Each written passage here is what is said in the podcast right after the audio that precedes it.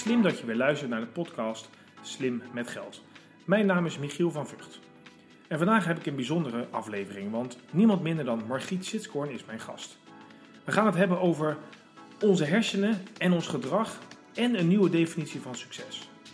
Ik heb er veel zin in. Margriet is bekend als schrijver en als presentator bij de Nationale IQ-test. Veel plezier. Deze aflevering is mede mogelijk gemaakt door NNEK Vermogensbeheer.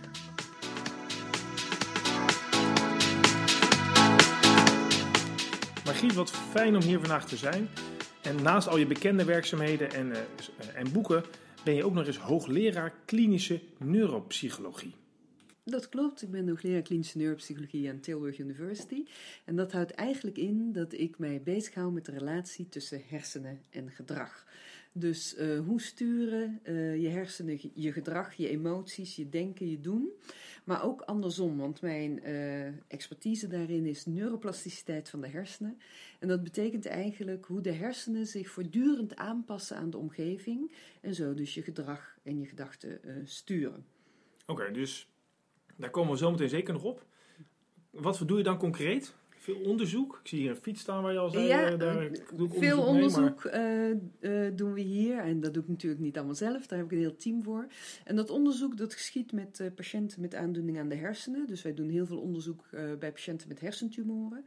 En dat kunnen primaire hersentumoren zijn. Dus tumoren die ontstaan in de hersenen. Of metastase. Dus hersentumoren die ontstaan omdat er uitzaaiingen zijn door kanker elders in het lichaam. Maar we doen ook veel onderzoek met mensen die eigenlijk gezond zijn. En dan kijken we hoe kun je mensen beter laten presteren. Uh, wat is goed voor je gezondheid en je welzijn. Um, maar we houden ons ook bezig bijvoorbeeld met de selectie uh, van mensen voor bepaalde uh, ja, jobs, voor bepaalde oh, dingen. Ja? Dus ja, op allerlei gebieden houden we ons bezig met, met presteren. Ja, ja precies. Ja. Oké, okay, je hebt ook een aantal boeken op je naam staan. Het laatste boek waar ik je orde voor hoorde, ook op een presentatie, is het uh, E-kwadraatboek. Hè? Ja, met een hele website omheen met allerlei filmpjes. En uh, als ik zo die site las en het boek uh, bekijk, dan wil je mensen helpen om succesvoller, doelgerichter en toegewijder te zijn. Ja. Maar waarom? Wat was de reden daarvoor? Nou, waarom? Het, het start iets eerder. Het gaat eigenlijk om de definitie van succes. En ik wil dat we een beetje bredere definitie van succes hebben. He, als we nu over succes praten, dan hebben we het eigenlijk alleen maar over dikke banen, dikke auto's. Ja. En uh, wat je ziet is eigenlijk dat je gezondheid ook bij succes hoort. Je eigen kinderen goed opvoeden, je sociale contacten, uh, eventueel wat bijdragen aan de wereld. Dus het gaat mij om de definitie van succes die breed is, omdat we weten dat dat soort dingen eigenlijk samenhangt met geluk en welbevinden van mensen. Um, dat is het doel. Ik zie dat heel veel mensen daarmee worstelen Hmm. in Ja. deze maatschappij. En ik leg dat in het boek ook uit. We leven in een best wel bijzondere maatschappij. Die maatschappij wordt ook wel een VUCA-maatschappij uh, genoemd. Uh, VUCA is een acroniem, komt eigenlijk uit het Amerikaanse leger. En VUCA staat voor Volatility, Uncertainty, Complexity en Ambiguity. En heel kort uh, betekent dat eigenlijk dat de maatschappij van vandaag zo complex is. Dat er zoveel krachten een rol spelen. Dat er zoveel veranderingen zijn. En dat die veranderingen elkaar heel snel opvolgen. Uh, dat we het niet meer allemaal bij kunnen houden. Ja, ja. En dat zorgt voor onzekerheid. Dat zorgt voor ambiguïteit. Uh, maar we zien ook aan de andere kant dat heel veel mensen in deze maatschappij heel succesvol zijn. Heel goed mee kunnen. Ja. Nou, er is veel onderzoek geweest naar wat uh, wat voor kenmerken hebben nou de succesvolle mensen? En dan wederom succes in de brede zin van het woord. Uh, en die eigenschappen kan je ontwikkelen. En daar gaat het boek over. Juist, dus je kan daar echt wat aan doen. Je kan er echt wat aan doen. Ik uh, zei eerder al, had ik het over neuroplasticiteit van de hersenen. En dat is echt iets wat iedereen zou moeten weten wat dat is. Want nou. Ik ga het uitleggen. Ga Lees je Stokpaardje. Neuroplasticiteit betekent eigenlijk uh, dat die hersenen zich voortdurend aanpassen aan de omgeving in goede en in slechte zin. Heel veel mensen denken nog steeds van je wordt geboren met een stel hersenen en misschien ontwikkelen ze nog een beetje, maar daar moet je het mee doen. Maar we weten nu eigenlijk dat die hersenen die ontwikkelen je hele leven lang. Je hele leven lang komen er allerlei verbindingen bij in die netwerken in je hersenen. En uh, die verbindingen worden krachtiger of minder krachtig. En dat bepaalt eigenlijk wat jij goed kan, hoe jij ontwikkelt, wat jij denkt, hoe jij je voelt. En daar is een vrij simpele regel uh, bij uit te leggen. En die regel is dat waar jij je veel aan blootstelt, wat jij veel doet, dat ontwik ontwikkelt ook sterker in die hersenen. Oh, ja, wat je aandacht geeft, groeit. Wat je aandacht geeft, groeit. En dat zorgt er dus ook voor dat je door je omgeving, hoe je bent, hoe je ontwikkelt, is altijd een interactie tussen aan de ene kant je genen aan de andere kant uh, je omgeving. Nou, diegene kan je niet veel meer aan doen, die heb je. Maar die omgeving kan je heel veel aan doen. Hmm. Dus de omgeving waarin je je blootstelt, de keuzes die je maakt, zorgen voor de ontwikkeling die je meemaakt. En dat moet je heel breed en letterlijk zien. Positief en negatief. Ik zeg wel eens, uh, als je veel voetbalt, veel debatteert, veel belegt, veel uh, bezighoudt met allerlei dingen, nou, dan ontwikkelt dat.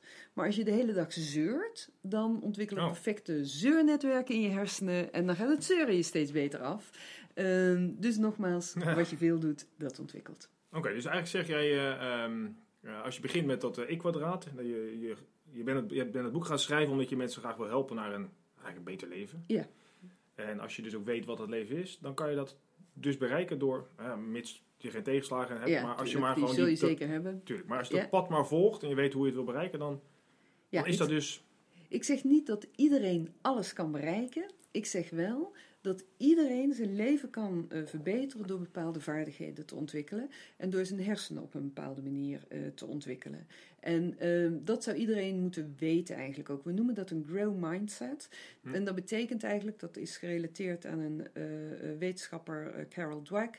En dat betekent eigenlijk dat op het moment dat je ook beseft dat je je eigen hersenen beïnvloedt, dat je eigenlijk mede-architect bent van je hersenen, ja, dat is zo'n krachtig besef, dat, dan kun je daar ook uh, uh, je daden, je ervaringen uh, op, op baseren. En dan Ja. kun je bewust gaan blootstellen aan dingen, want je weet dat dat effect zal hebben op je hersenen. En heb je zelf eh, iets dat je dacht, eh, ik kan me voorstellen als je denkt, dat wil ik niet delen, maar ik, dat wilde ik eigenlijk niet. En toen is het me zo waar gelukt om dat aan te passen door, deze, dit- door dit inzicht. Nou, wat, eh, ik heb een, zoals velen een eh, best wel druk leven. En toen ik voor het boek ging schrijven, ging ik eigenlijk onderzoek doen naar hoe een bepaald deel van de hersenen ontwikkelt. En dat deel van de hersenen, dat deel heet de prefrontale hersenschors. En dat deel zit achter je voorhoofd, een beetje achter je oogkassen zo, om een idee te geven waar het zit. En dat is eigenlijk een evolutionair jong deel in de hersenen. Je moet je beseffen, de hersenen ontwikkelen natuurlijk over hele lange tijd. En dat betekent dat die oude krachten ook nog in je hersenen zitten. Dus de structuren die diep in je hersenen Ja. zitten, die zijn evolutionair gezien eigenlijk ouder dan de nieuwste gebieden. En zo is die, eh, die prefrontale hersenschors evolutionair gezien eigenlijk het nieuwste gebied in je hersenen. Ehm, ik ging mij daarin verdiepen omdat ik eh, erachter kwam dat eigenlijk alle vaardigheden die te maken hebben met succes, waarvan we weten die moet je ontwikkelen om succesvol te zijn, die vaardigheden zijn gerelateerd aan die prefrontale hersenschors, aan dat evolutionair jonge gebied. Ja. En toen ik dat onderzoek ging doen, toen dacht ik echt van nou, ik zal wel hele complexe dingen tegenkomen wat je allemaal moet doen om dat gebied te ontwikkelen. En toen bleken daar dingen bij te zitten die vrij arbitrair zijn, of niet arbitrair, maar vrij eenvoudig en vrij normaal. Waaronder genoeg slapen. En Oh. genoeg slapen voor iemand die zo tussen de 26 en, nou ja, zeg eh, 80 is, eh, zo. En iets ouder kan ook wel. Eh, dat betekent eigenlijk dat je zo 7, 8, 9 uur per nacht moet slapen. En als je dat doet, dan is dat heel goed voor de hersenen. We weten als je slaapt, gaan informatie die je in je korte termijn geheugen hebt opgeslagen, gaat over naar je lange termijn geheugen. Dat Hm. is wat leren is, dus je moet Ja, echt ja. slapen om te leren. Maar ook het verhoogt eigenlijk de neuroplasticiteit van je hersenen. En het zorgt ervoor dat die prefrontale hersenschors, die al die vaardigheden eh, die te maken hebben met succes, die zijn gerelateerd aan dat gebied, dat die beter werkt. Nou, dat ben ik na die kennis ben ik direct meer gaan slapen. Ja, ja. Ik hoorde echt toch wel bij eh, wat je in deze tijd veel hoort, dat het een beetje stoer is om te zeggen dat je maar vier of vijf uur eh, slaap per nacht nodig hebt. Dat is onzin. Dat is echt onzin. Dat is echt een of ander iets wat ontstaan is en wat echt niet functioneel is. Zodra je minder slaapt dan die 7, 8, 9 uur, dan zien we eigenlijk al dat vaardigheden die te maken hebben net met succes behalen op lange termijn drastisch achteruit gaan. Dus ik ben na al deze kennis meer gaan slapen. Op tijd naar bed. Nou, Inderdaad. ja, ja, dat, eh, De eerste tip. dat is eigenlijk heel makkelijk. Ja, ik had ook nog een tip aan het eind, maar dit is Ja. wel heel makkelijk. Op tijd Ja. naar bed. Ja. Nou, dat is makkelijk met het on-demand tv. Je kan je zelf bepalen wanneer je wat kijkt. Inderdaad. Dat is mooi. Je had het over die prefrontale ehm eh, cortex, ja, hersenschors. cortex, ja. Ehm, en eh, je hebt ook een aantal oefeningen volgens mij beschreven waar je, die je kan uitvoeren om, om, om dat te, om die te verbeteren. Ja, inderdaad. Daar gaat eigenlijk het hele boek over. Hè? Ik-kwadraat, hoe, uh, een ik-kwadraat staat voor de beste versie van jezelf. Ja. Dus wat kun je doen om die prefrontale hersenschors te ontwikkelen? Nou, slapen is daar één ding van. Maar iets anders uh, wat je eigenlijk zou moeten doen, is dat je uh, je blootstelt aan wat wij noemen een enriched environment. En een enriched environment betekent een, gewoon een verrijkte omgeving. En dat betekent eigenlijk dat je je af en toe bloot moet stellen aan leuke, nieuwe dingen. En ook dat klinkt weer zo van, nou ja, wat doet dat nou? Maar wat blijkt, als je blootstelt aan nieuwe dingen, en doe dat vooral aan dingen die je wil ontwikkelen. Ik bedoel, soms vragen mensen mij dan, moet ik sudoku's gaan doen? En dan zeg ik altijd, nou, als je geen sudoku's wil doen, zou ik geen sudoku's gaan doen. Ja, ja, ja. Maar als je uh, Arabisch wil leren, of je wil leren uh, uh, kantklossen, het maakt me echt niet uit wat het is. Als het maar iets helemaal nieuws is, dan zien we dat er nieuwe structuren ontwikkelen in die prefrontale hersenen. Dat, dat, maakt niet uit of het iets is wat je met je... Hè, een taal leren is natuurlijk heel erg iets met je hersenen, maar stel je gaat leren kitesurfen of iets heel anders, iets ja. wat meer fysiek is, dat ja. maakt niet uit. Ja, dat is eigenlijk heel goed. Het is het beste nog als je een combinatie doet van iets heel fysieks en ook wel een cognitieve uitdaging. Uh, je geeft kitesurfen als uh, voorbeeld, vind ik zelf uh, geweldig. Oh ja? Ja, kitesurfen niet, maar ik heb zo'n buggy met zo'n kite. Oh ja? ja, oh, dat vind ik echt heel erg leuk. Ja. En daar moet je echt wel je hersenen bij houden. Want Ja, als ja. het goed waait, kan het best wel hard gaan. Ehm, en dan is kitesurfen nog fysieker dan met zo'n buggy. Dus dat is eigenlijk nog een beter voorbeeld.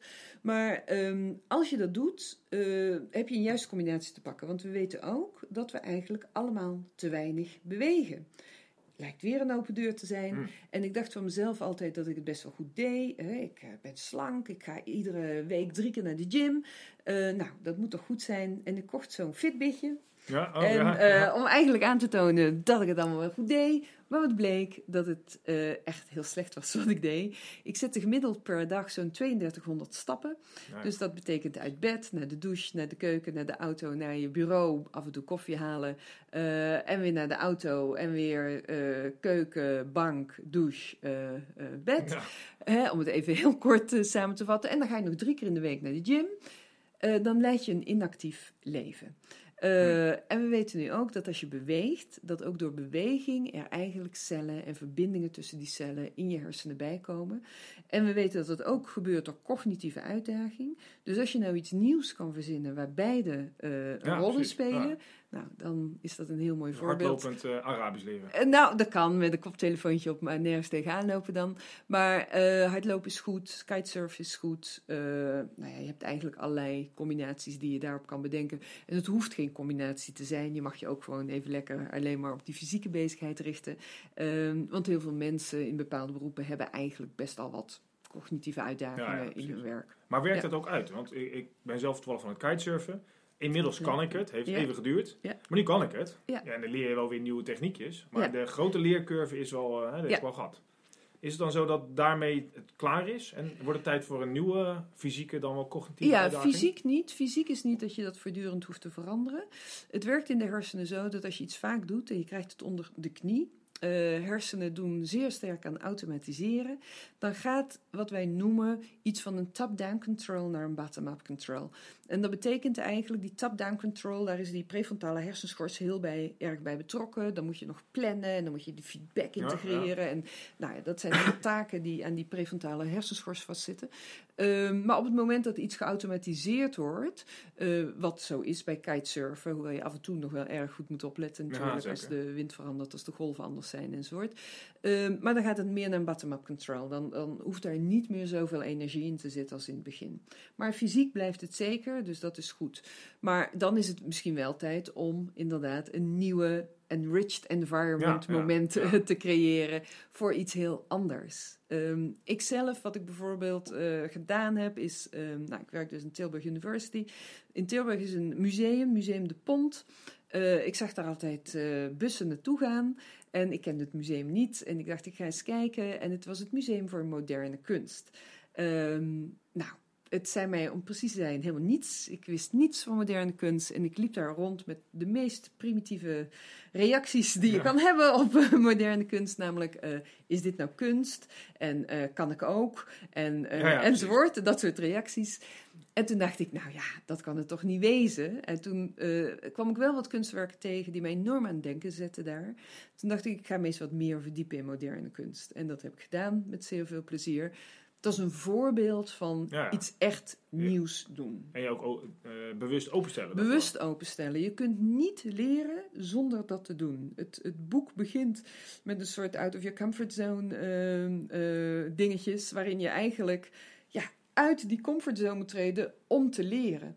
En wat doe je met name als je in een beroep zit waar je het al heel erg druk hebt en waar je misschien ook best wel succesvol in bent, dan doe je dat vaak niet meer zoveel. Nee, dan wordt het de sleur. Dan, inderdaad, ja, En omdat je druk hebt, is de automatische piloot veel handiger dan de nieuwe piloot. Ehm, want alles wat je automatiseert kost minder energie. Ehm, dus je krijgt zelfs op een gegeven moment weerstand tegen verandering. Dat is wat we heel veel zien in die VUCA-wereld. Dat mensen, omdat ze het al zo druk hebben, omdat ze het idee hebben dat ze overlopen, bij iedere nieuwe ervaring, iedere nieuwe verandering, oh, een verandering is per definitie nieuw, dus bij iedere verandering, dat ze eigenlijk eerst een soort weerstand voelen. En die weerstand die ontstaat vaak omdat je eigenlijk er geen nieuwe energie aan wil geven. Je weet, het gaat meer tijd kosten, ik moet me meer inzetten. Hè. Neem bijvoorbeeld een nieuw computerprogramma wat uh, bij je bedrijf uh, is uh, ingesteld. Nou, dan zie je dat heel veel mensen daar weerstand tegen hebben. Of een mooi voorbeeld is de paperless office. Dat is ook zoiets wat dan ineens moet gebeuren. Iedereen hakken in het zand. Ehm, nou, dat heeft daarmee te maken.